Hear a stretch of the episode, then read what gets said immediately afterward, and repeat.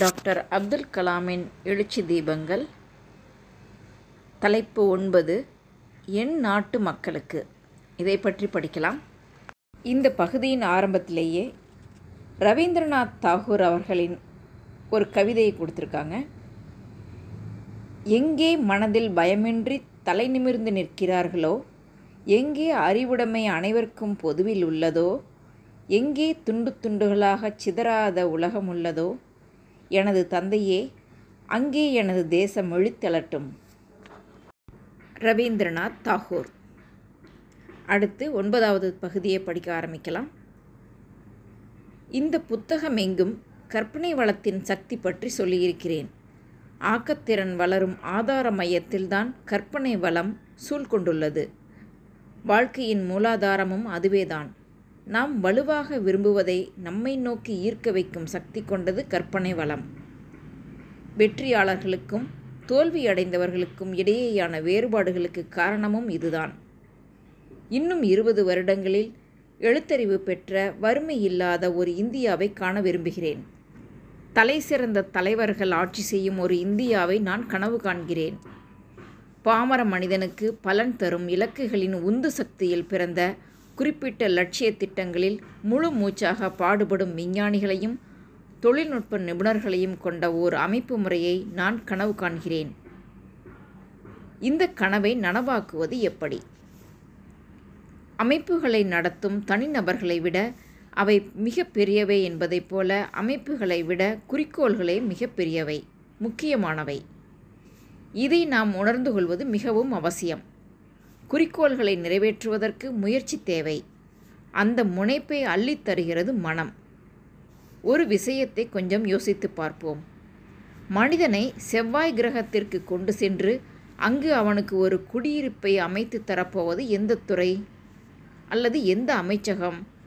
அனல் மின்துறை புனல் மின்துறை அணு மின்துறை மரபுசாரா எரிசக்தி துறை என்பவையெல்லாம் ஒருங்கிணைந்து செயல்படாமல் தனித்தனியாக முயற்சித்தால் இரண்டு லட்சம் மெகாவாட் மின்சக்தியை உற்பத்தி செய்ய முடியுமா?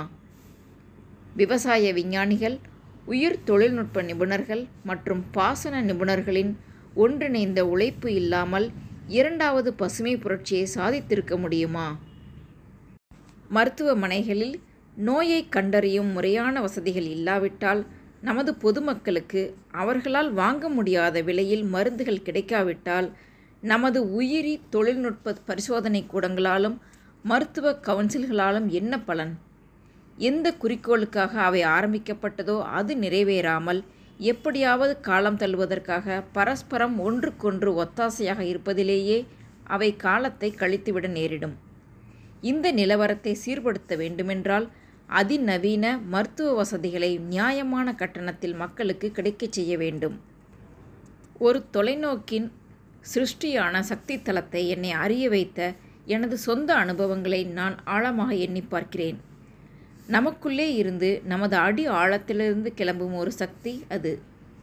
சுதந்திர போராட்ட காலகட்டத்தில் நாம் கண்ட இயக்கத்தின் எழுச்சி பொங்கிய ஈடிணையற்ற செயல்வேகத்திற்கு இந்த சக்தியே தான் ஊற்றுக்கண். சவால்களை எதிர்கொள்ளும் பல சந்தர்ப்பங்களில் இந்த சக்தி என்னை ஆட்கொண்டதுண்டு. இந்த சக்திதான் சங்கநாதமாய் ஒழித்து சுதந்திரத்திற்கு முந்தைய இந்தியாவை வீறு கொண்டு எழ வைத்தது. அசுர பலம் படைத்த ஒரு சாம்ராஜ்யத்தை மண்டியிட வைத்ததில் தோளோடு தோளாக துணி நின்றதும் இதே சக்திதான்.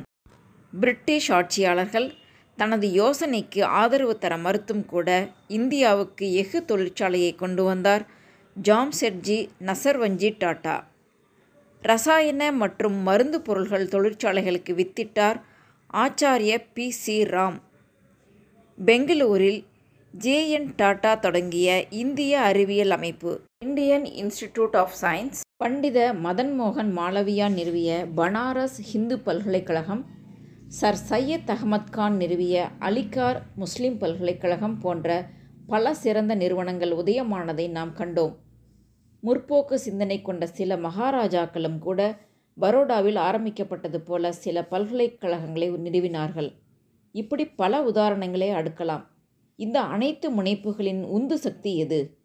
இந்தியாவால் சாதிக்க முடியும் என்பதை நிரூபித்து காட்டுவதற்காக உலக அரங்கில் இந்தியாவை முன்னேறச் செய்ய வேண்டும் என்ற லட்சிய வேட்கைதான் அது.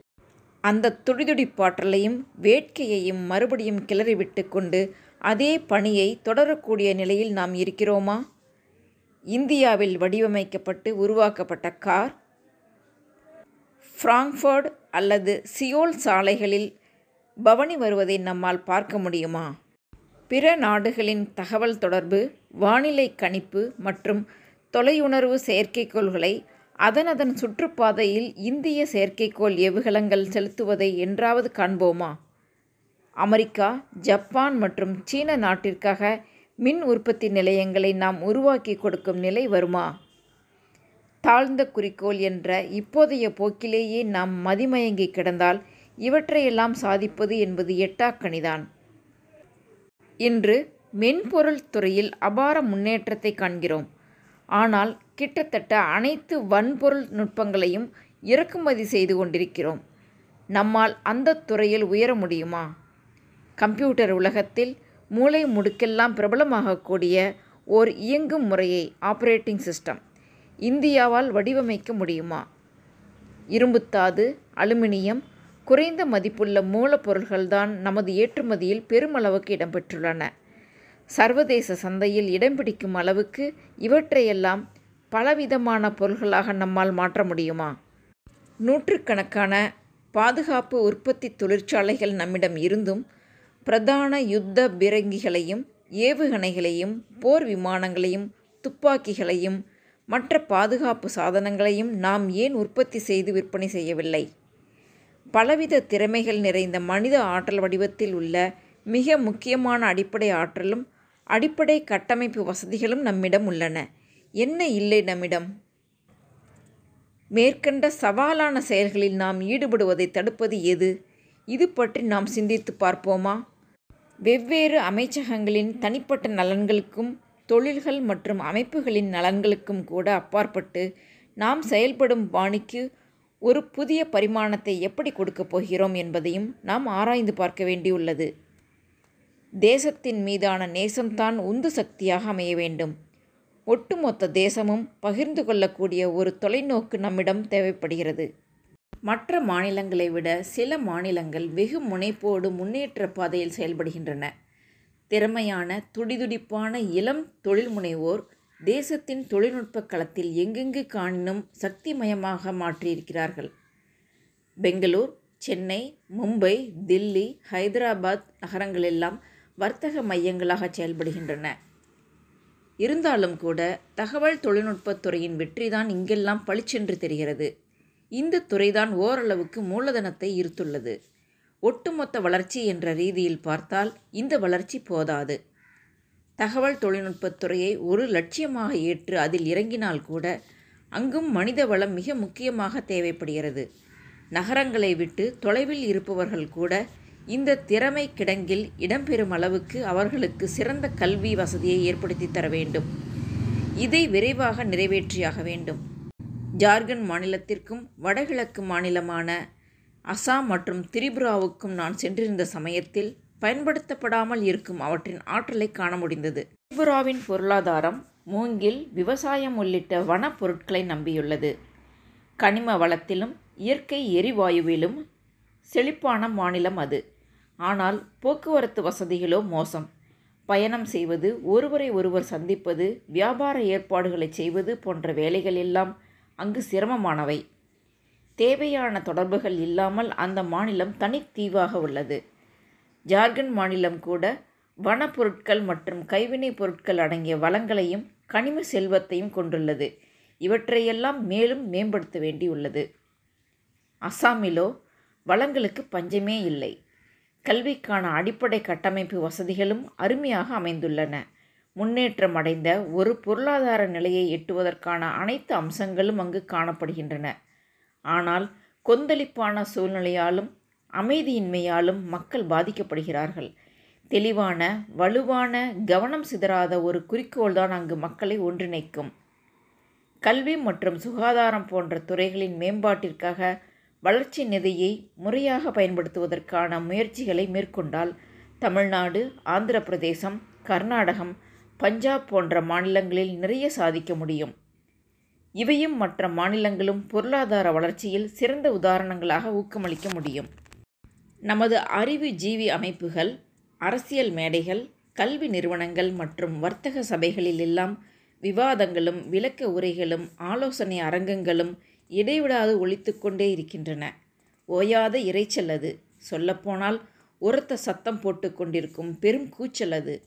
விவாதங்கள் வாக்குவாதங்கள் ஆதாரபூர்வ விளக்கங்கள் கோட்பாடுகள் இவையெல்லாம் முடிவில்லாமல் தொடர்ந்து கொண்டே இருக்கின்றன. இப்படி இருந்தும் வளர்ச்சியடைந்த இந்தியா என்ற கருத்தை நிர்வாக சபை கூட்டங்களிலும் தொழில்நுட்ப கருத்தரங்குகளிலும் யாரும் விவாதிக்கவில்லை. நாம் அனைவருமே நிறுவனங்கள் அரசியல் கட்சிகள் தொழிற்சாலைகள் வெவ்வேறு சமூகங்கள் குடும்பங்கள் தனிநபர்கள் என அனைத்து நிலைகளிலும் நமது சூழ்நிலைக்கு எது நல்லது அல்லது எது கெட்டது என்பதற்கான முழு பொறுப்பையும் ஏற்க வேண்டும் என்று விரும்புகிறேன். நம்மிடம் இருப்பது எது இல்லாதது எது என்பதற்கான பொறுப்பையும் நாம் அனைவருமே ஏற்றுக்கொள்ள வேண்டும். அதாவது நாமே எதிர்கொள்ளும் நமக்கான சந்தர்ப்ப சூழ்நிலைகளுக்காக மற்றவர் மீது பழி போடுவதை நாம் நிறுத்தி கொள்ள வேண்டும். நமது திறமைகளை முழுமையாக பயன்படுத்துவதில் நாம் கொண்டிருக்கும் ஆர்வம்தான் நாம் பொறுப்பேற்றுக்கொள்வதற்கான அடையாளம் அர்த்தம். இப்படி பொறுப்பேற்பதுதான் முயற்சியின் பலனாக விளையும் நன்மைகளை அனுபவிப்பதற்கு அருகதையுள்ளவர்களாக நம்மை ஆக்குகிறது. நமது உயர்ந்த சுயத்தை நாம் அறிந்து உணர்ந்து கொண்டு வளர்ச்சியடைந்த ஒரு தேசத்தின் குடிமக்களாக நம்மை கருத்தில் கொள்ள வேண்டும் என்பதைத்தான் இந்த புத்தகத்தில் உங்களுக்கு சொல்ல முற்பட்டிருக்கிறேன். நாம் தலைசிறந்த நாகரிகம் கொண்டவர்கள் இங்கு பிறந்துள்ள நாம் ஒவ்வொருமே இந்த நாகரிகத்தின் ஞான தீபத்தில் நம்பிக்கை வைக்க வேண்டும். நமக்கும் இந்த உலகத்திற்கும் இடையே எந்த தடையும் கிடையாது என்று நமது புனித நூல்கள் கூறுகின்றன. நமக்குள்ளே உலகம் இருக்கிறது. இதை போலவே நாம் இந்த உலகத்தில் இருக்கிறோம். இந்த பிரபஞ்ச இசையுடன் இணையும் ராகமாக உங்களை நீங்கள்தான் அமைத்து கொள்ள வேண்டும். ஒரு சில விஷயங்களை இங்கு நான் குறிப்பிட விரும்புகிறேன். ஒரு தேச மக்களின் தேவைகள்தான் வேறு எதையும் விட பெரியவை மிகவும் முக்கியமானவை. நமது தேசிய தன்மை என்பதை நீடித்து நிலைபெறச் செய்வதற்கான ஜீவநாடியான விவகாரங்களில் உயிர்ப்புடனும் துடிதுடிப்போடும் துணிவோடும் செயல்படுவதுதான் நாடாளுமன்றத்தின் குறிக்கோளாக இருக்க வேண்டும். நமது சுதந்திரம் ஒன்றும் ஏதோ பரிசாக நமக்கு கிடைத்ததல்ல. சுதந்திரம் பெற வேண்டும் என்ற முதலாவது தொலைநோக்கை சாதிப்பதற்கான ஒட்டுமொத்த தேசமும் நீண்ட நெடிய போராட்டம் நடத்தியது.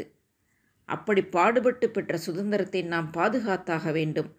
விஞ்ஞானம் கல்வி தொழிற்துறை போன்ற அனைத்து களங்களிலும் மனிதகுல மாணிக்கங்களான தலைவர்கள் வழிநடத்தினார்கள். ஊடுருவல் சக்திகளிடமிருந்தும் சமரசம் செய்து கொண்டு விட்டு கொடுப்போரிடமிருந்தும் இந்திய சுதந்திரத்தை பேணிக்காப்பது நமது தலையாய கடமை.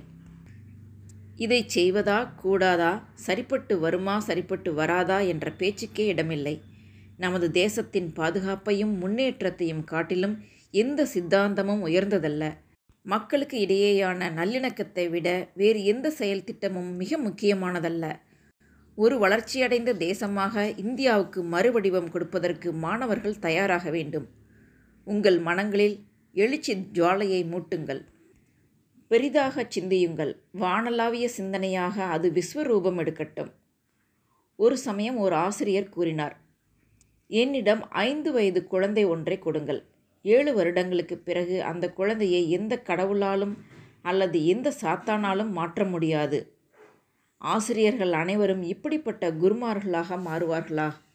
மக்களையும் அரசியல் தலைவர்களையும் இணைக்கும் அரிய வாய்ப்பை நிர்வாகத்துறை அதிகாரிகள் பெற்றுள்ளார்கள். மக்களுக்கு நன்மை பயக்கும் முடிவுகளைத்தான் அவர்கள் எப்போதுமே மேற்கொள்ள வேண்டும். மாவட்ட ஆட்சித்தலைவர்கள் போன்ற அதிகாரம் படைத்த நிர்வாக உயர் அதிகாரிகள் மட்டும்தான் தேசத்தை மறுவடிவம் பெற வைப்பதில் துணை செய்ய முடியும் என்று நான் நம்புகிறேன். மாநில மைய அரசுகளின் ஒருங்கிணைந்த நிதி குறிக்கோள் சார்ந்த திட்டங்களில்தான் செலவு செய்யப்பட வேண்டும். சுதந்திரம் பெற்ற ஐம்பது வருடங்களுக்கு பிறகு அறிவியல் முயற்சியின் பலன்கள் தேவையான அளவுக்கு மக்களை எட்டவில்லை. கிராம வாழ்க்கையில் ஒரு மறுமலர்ச்சியை உண்டாக்குவதற்கான அறிவியல் மற்றும் தொழில்நுட்பத்தின் நவீன முன்னேற்றங்களை பெருமளவில் பயன்படுத்திக் கொள்வதற்கான தருணம் இது. உலக வர்த்தக அமைப்பாக இருக்கட்டும் பன்னாட்டு நிறுவனங்கள் அல்லது சீனாவாக இருக்கட்டும் உலகளாவிய போட்டி என்பது எல்லா திக்குகளிலிருந்தும் வலுவடைந்து கொண்டு வருகிறது. தொழில் அதிபர்களை பொறுத்தவரை உயர் செயல்திறன் மற்றும் விலை குறைவான பொருட்களுடன் போட்டியிடுவதுதான் தொழிற்துறை வளர்ச்சிக்கு வழிவகுக்கும். போட்டியிடும் ஆற்றலும் புதுமையும் தான் தொழிற்துறை வளர்ச்சியின் இரண்டு ஆதாரத் தூண்கள். தொழிற்துறையினர் இணைந்து செயல்பட்டால் இப்போதைய நிலவரத்துக்கு நேர்மாறாக பன்னாட்டு நிறுவனங்களை இங்கு உருவாக்க முடியும். தனது புத்திலம் புதுமை முனைப்புகளால் தகவல் தொழில்நுட்ப சமுதாயம் உலக அரங்கில் இந்தியாவுக்கு முதல் மரியாதையை தேடித் தந்திருக்கிறது.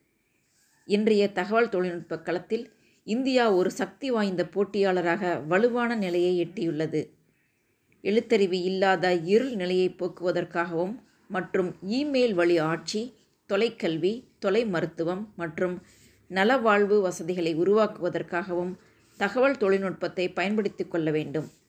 தகவல் தொழில்நுட்பத்தை இணைப்பு கருவியாக பயன்படுத்தி கொண்டு நமது தேசத்தை அறிவாற்றல் படைத்த ஒரு சமுதாயமாக மறுவடிவம் பெறச் செய்ய வேண்டும். கடைசியாக விவசாயிகளை பற்றி குறிப்பிட விரும்புகிறேன். நெற்றி வியர்வையை நிலத்துக்கு உரமாக்கி இந்த தேசத்திற்கான உணவை தேவைக்கு அதிகமாக வழங்கி வருகிறார்கள். விவசாயத் துறையில் இரண்டு மாற்றங்கள் நிகழ வேண்டிய தருணம் வந்துவிட்டது.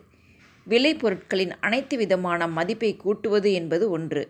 அடுத்ததாக உலக சந்தையில் போட்டியிடும் அளவுக்கு விலை பொருட்களின் தரத்தை உயர்த்த வேண்டியுள்ளது. எல்லாவற்றையும் விட மார்க்கெட்டிங் செய்வது என்பது ஒரு சக்தி வாய்ந்த வியாபார நுணுக்கம். இதற்காக நாம் ஒரு புதிய அணியினரை தயார் செய்ய வேண்டியது மிக அவசியம். இப்படிப்பட்ட நடவடிக்கைகள் விவசாயிகளுக்கு நிவாரணம் தரும் நிம்மதியளிக்கும் சர்வ சக்தி படைத்த இறைவனே வியர்வை கொட்ட உழைக்கும் சக்தியை என் மக்களுக்கு வழங்கு. அவர்களுடைய அயராத கடும் உழைப்பில் தீமையை வேறறுக்கக்கூடிய மேலும் பல அக்னிகள் உருவாகட்டும். எனது தேசத்தில் அமைதி பூத்து குலுங்கட்டும்.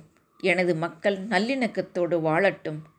நான் இந்த மண்ணிலே மடிந்து மண்ணோடு மண்ணாகிவிட வேண்டும். இந்த மண்ணின் மகத்துவத்தை கொண்டாடி குதூகலிப்பதற்காக மறுபடியும் இதே மண்ணில் நான் பிறப்பதற்கு அருள் புரிவாயாக.